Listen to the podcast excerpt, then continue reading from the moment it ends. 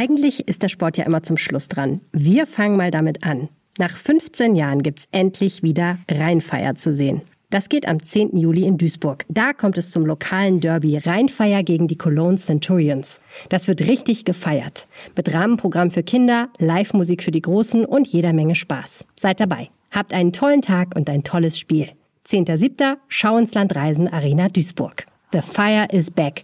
Und jetzt viel Spaß mit dem Aufwacher-Podcast. Irgendwann finde ich einfach gar nicht mehr genügend Leute, die, sich, die bereit sind, sich da hinzusetzen, weil wenn sie da sieben Jahre länger sitzen, auch eine aufreibende Tätigkeit machen, dann werden sie sich das dreimal überlegen und werden versuchen, dann halt eben doch mit dem äh, Einsatzfahrzeug rauszufahren. Und äh, dann hat man da ein echtes Personalproblem, also eine Fehlallokation, Fehlanreize gesetzt durch halt eben die Gesetzeslage. Streit um die Rente bei der Feuerwehr. Ist das Arbeiten in der Leitstelle anstrengend und berechtigt zum früheren Ruhestand? Das ist ein Thema heute hier bei uns. Ich bin Michael Höhing. Hallo zusammen. Rheinische Post Aufwacher. News aus NRW und dem Rest der Welt. Außerdem sprechen wir gleich noch über Bier. Das passt ja. Heute ist ja Freitag, das Wochenende steht vor der Tür. Und auch wenn die Bierabsatzzahlen zuletzt bei uns gesunken sind, ein Trend ist weiter ungebrochen, nämlich Craftbiere. Es gibt einen Freundeskreis aus Wuppertal, der hat jetzt unter anderem ein Weizenbier gebraut. Und dieses Weizenbier ist sogar mit einem europäischen Bierpreis ausgezeichnet worden. Dazu später mehr. Die Feuerwehr kommt, wenn es brennt. Und die kommt in der Regel auch richtig schnell. Und so ein Einsatz, der ist nicht nur körperlich anstrengend, sondern natürlich auch nervlich sehr aufreibend. Wer im aktiven Feuerwehrdienst ist und wirklich täglich auf Einsätze fährt, der kann mit 60 in den Ruhestand gehen. Das galt bislang auch für Innendienstkräfte, zum Beispiel in der Leitstelle. Das Oberverwaltungsgericht Münster hat das jetzt aber gekippt und deshalb rumort es kräftig in der Feuerwehr in NRW, Maximilian Plück. Vor allem, weil das bislang gelebte Praxis war. Wir haben jetzt das erste Mal diese höchstrichterliche Entscheidung vom OVG in Münster und die haben halt eben gesagt, dass dieses ähm, die rechtliche Grundlage, die das Land dort ähm, oder die Rechtsauffassung, die das Land dort hat, dass eben die Leute, die äh, nicht rausrennen mit dem Feuerwehrschlauch in der Hand und der Axt, äh, sondern möglicherweise in der Leitstelle sitzen oder eben bei Bezirksregierungen in Krisenstäben eingesetzt werden, dass die ganz normal, so wie alle anderen auch, eben bis 67 arbeiten können, nur eben diejenigen, bei denen halt eben diese ja besonders äh, aufreibenden Tätigkeiten halt eben anfallen, die dürfen mit 60 in den Ruhestand gehen. Das Problem ist so ein bisschen, dass halt eben bislang ist eigentlich Praxis war, dass alle, also auch eben diese äh, Leute, die in den Leitstellen äh, waren, äh, so zumindest stillschweigend dann eben mit 60 in, in äh, Pension gegangen sind. Das sind meistens Beamte, deswegen sprechen wir von, nicht von Rente, sondern von Pension. Aber genau, das äh, könnte jetzt möglicherweise kippen. Jetzt ist es ja so, dass wenn jemand in Einsatz fährt, der macht das über sein gesamtes Berufsleben lang, das ist sehr anstrengend, das sehen wir, glaube ich, alle ein, ähm, dass die früher in Rente gehen, beziehungsweise in Pension gehen, vielleicht durchaus gerechtfertigt ist. Besonders strittig ist das Ganze jetzt bei denen, die in der Einsatzzentrale sitzen, die also quasi ans Telefon gehen, wenn ich den Notruf wähle. Warum ähm, sagen die, wir müssen auch mit 60 in Rente? Ich habe mich unterhalten mit dem Justiziar der Komma-Gewerkschaft, ähm, Eckhard Schwill, und der hat mir gesagt, also wer schon mal in einer Leitstelle gewesen ist, der weiß, dass das halt eben auch extremer Stress ist. Ähm, Vielleicht kann man das vergleichen auch beispielsweise mit jemandem, der in der Flugsicherheit arbeitet, also in der Flugsicherung. Das heißt also, du musst halt eben die ganze Zeit hoch konzentriert sein und äh, wenn du dann halt eben derjenige bist, der im Hintergrund organisieren muss, dass halt eben alle diejenigen, die halt eben gerufen werden, dann auch reinkommen, dass diejenigen dann halt eben auf die richtigen Wagen verteilt werden und so weiter. Also alles, was da anfällt, das ist ja eine, vor allem eine, eine Koordination von verschiedenen Zahnrädern, die da ineinander greifen. Dann sagt er, dann ist es halt eben auch extrem, ähm, extrem schwierig und extrem herausfordernd. Das andere, was da so ein bisschen dahinter steht und was halt eben den Leuten, äh, die dort eben zu tun haben, auch große Sorgen bereitet, ist natürlich, dass jetzt alle versuchen werden, äh, wenn sie denn mit 60 in den Ruhestand gehen wollen, dass sie dann eben nicht in die Leitstelle wollen. Das heißt, irgendwann finde ich einfach gar nicht mehr genügend Leute, die sich, die bereit sind, sich dahin zu weil wenn sie da sieben Jahre länger sitzen, auch eine aufreibende Tätigkeit machen, dann werden sie sich das dreimal überlegen und werden versuchen, dann halt eben doch mit dem äh, Einsatzfahrzeug rauszufahren und äh, dann hat man da ein echtes Personalproblem, also eine Fehlallokation, Fehlanreize gesetzt durch halt eben die Gesetzeslage. Wobei das ja auch gar nicht so einfach ist. Man muss da ja auch Fitnesstests und so machen, ob man überhaupt dafür geeignet ist, ne? Ganz genau. Ab 50 musst du so ein, äh, eine, eine, ein Atemschutzzertifikat haben, also dass deine Lunge noch genug Power hat, dass du eben diese, diese wirklich ja auch anstrengenden äh, Tätigkeiten halt durchführen kannst.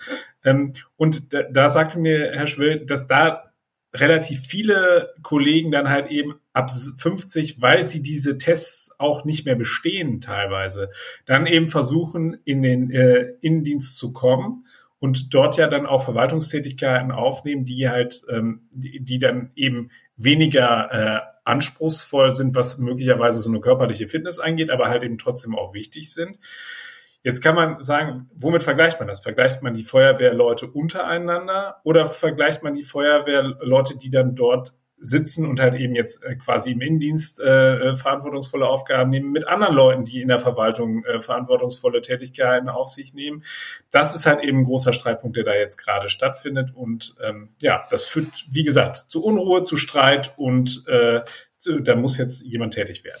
Jetzt ist das ja eine Einzelfallentscheidung gewesen, die das Gericht dort entschieden hat. Wie kann man jetzt sagen, also wie, wie geht's der Feuerwehr insgesamt in NRW? Also ist das jetzt großes Diskussionsthema überall? Es ist Riesendiskussionsthema. Bei der Komba stehen die äh, Telefone nicht mehr still. Der Landkreistag sah sich genötigt, das Ganze aufzugreifen und in einem Schreiben eben auch nochmal an seine Mitglieder rauszugeben. Also das ist ein großes Diskussionsthema. Die ähm, Landesregierung hat mir signalisiert, sie sehen da jetzt erstmal keinen akuten Handlungsbedarf da kann man schon dran fühlen, dass sie halt eben trotzdem tätig werden müssen. Die haben auch ein bisschen Hausaufgaben vom Gericht aufgegeben bekommen, weil eine Verordnung ist äh, mit einem Schlag für nichtig erklärt worden, die genau regelt, wer halt eben zur Feuerwehr dazugehört. Das ist jetzt nur so eine Randbaustelle. Aber ähm, da, da muss jetzt was passieren. Ähm, und das Ministerium hat mir gegenüber auch signalisiert, dass sie da jetzt mit den Kommunen eben äh, und auch wahrscheinlich mit den Gewerkschaften jetzt in Gespräche eintreten werden, wie man das Ganze halt eben handhabt. Und spätestens, wenn die Leitstellen leer sind, dann muss man sowieso was machen. Das ist auch keine theoretische Sorge, sondern das ist in der Vergangenheit auch schon vorgekommen. Und zwar war es nämlich so, wir haben eine zentrale Feuerwehrausbildungseinrichtung des Landes. Das ist das Institut der Feuerwehr NRW. Und äh, dort war es auch so, dass wenn, äh, wenn ursprünglich sie dort eben Praktika hinhaben wollten, dass die dann gesagt haben, nee, Moment mal, Freunde, wenn ich dann halt eben dahin gehe und dann bis 67 arbeiten muss, dann mache ich das nicht. Und so haben sie eigentlich gar nicht genügend Ausbilder gefunden und daraufhin auch das Gesetz schon so angepasst oder die, den Rechtsrahmen so angepasst, dass eben dort die Leute mit 60 in Ruhestand gehen können. Was übrigens auch noch ein äh, netter Randaspekt ist, andere Bundesländer haben vergleichbare Regeln. Und was machen die? Die machen das etwas cleverer als NRW. Die rechnen halt eben die Dienstzeit äh, in der aufreibenden Tätigkeit auch mit an. Das heißt also, das wird berücksichtigt. In NRW wird diese äh, Einsatzdienstzeit eben nicht berücksichtigt und das führt jetzt halt eben zu dem Streit. Ich könnte mir vorstellen, dass das so ein Hebel ist, über den man das dann schafft, dass möglicherweise dann doch diejenigen, die es auch wirklich verdienen, weil sie lange wirklich eine anstrengende Tätigkeit äh, hinter sich gebracht haben, dann eben auch früher in Ruhestand gehen können. Allerdings, das muss jetzt halt eben erstmal zwischen den Parteien ausgehandelt werden. Dankeschön. Sehr gerne. Den Artikel von Maximilian findet ihr genauso wie alle anderen Themen dieser Aufwacherfolge auch als Link in unseren Show Notes. Und dort findet ihr auch das Wetter für die kommenden Tage und das wird ja wieder richtig warm. Nächste Woche Temperaturen von 30 Grad und mehr. Manch einer spricht sogar schon vom Auftakt einer ausgewachsenen Hitzewelle mit Werten so an die 35, 39 Grad. Und deshalb wollen wir gerne von euch wissen, wo kann man sich in NRW eigentlich besonders gut abkühlen? Gibt es einen See, an den ihr gerne fahrt oder vielleicht ein ganz besonders gutes Freibad? Schickt uns eure Tipps gerne per WhatsApp Sprachnachricht an die 0160 80 80 84 4 oder per Mail an aufwacher.rp-online.de. Und diese Tipps, die tragen wir zusammen dann morgen in unserem Wochenrückblick hier im Aufwacher. Wie gewohnt ab 5. Markiert uns gerne und abonniert uns gerne in eurer Lieblings-Podcast-App. Dann verpasst ihr die Folge morgen auch auf keinen Fall. Zum Abkühlen gehört für viele nach Feierabend oder am Wochenende ein richtig gutes Bier. Aber was ist eigentlich richtig gut? Über Geschmack lässt sich ja eigentlich streiten. Es gibt aber zwei große Seiten. Die einen, die ihr favorisiertes industrielles Bier mögen und die anderen, die mehr auf handgemachtes Craftbier stehen. Hat sicherlich beides seinen Reiz. RP-Reporter Jörg Isringhaus, trinkst du eigentlich Bier?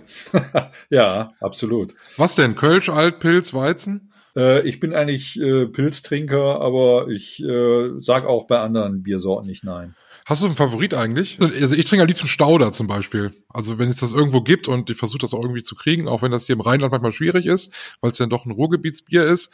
Aber ist schon tatsächlich mein Favorit, trinke ich am liebsten.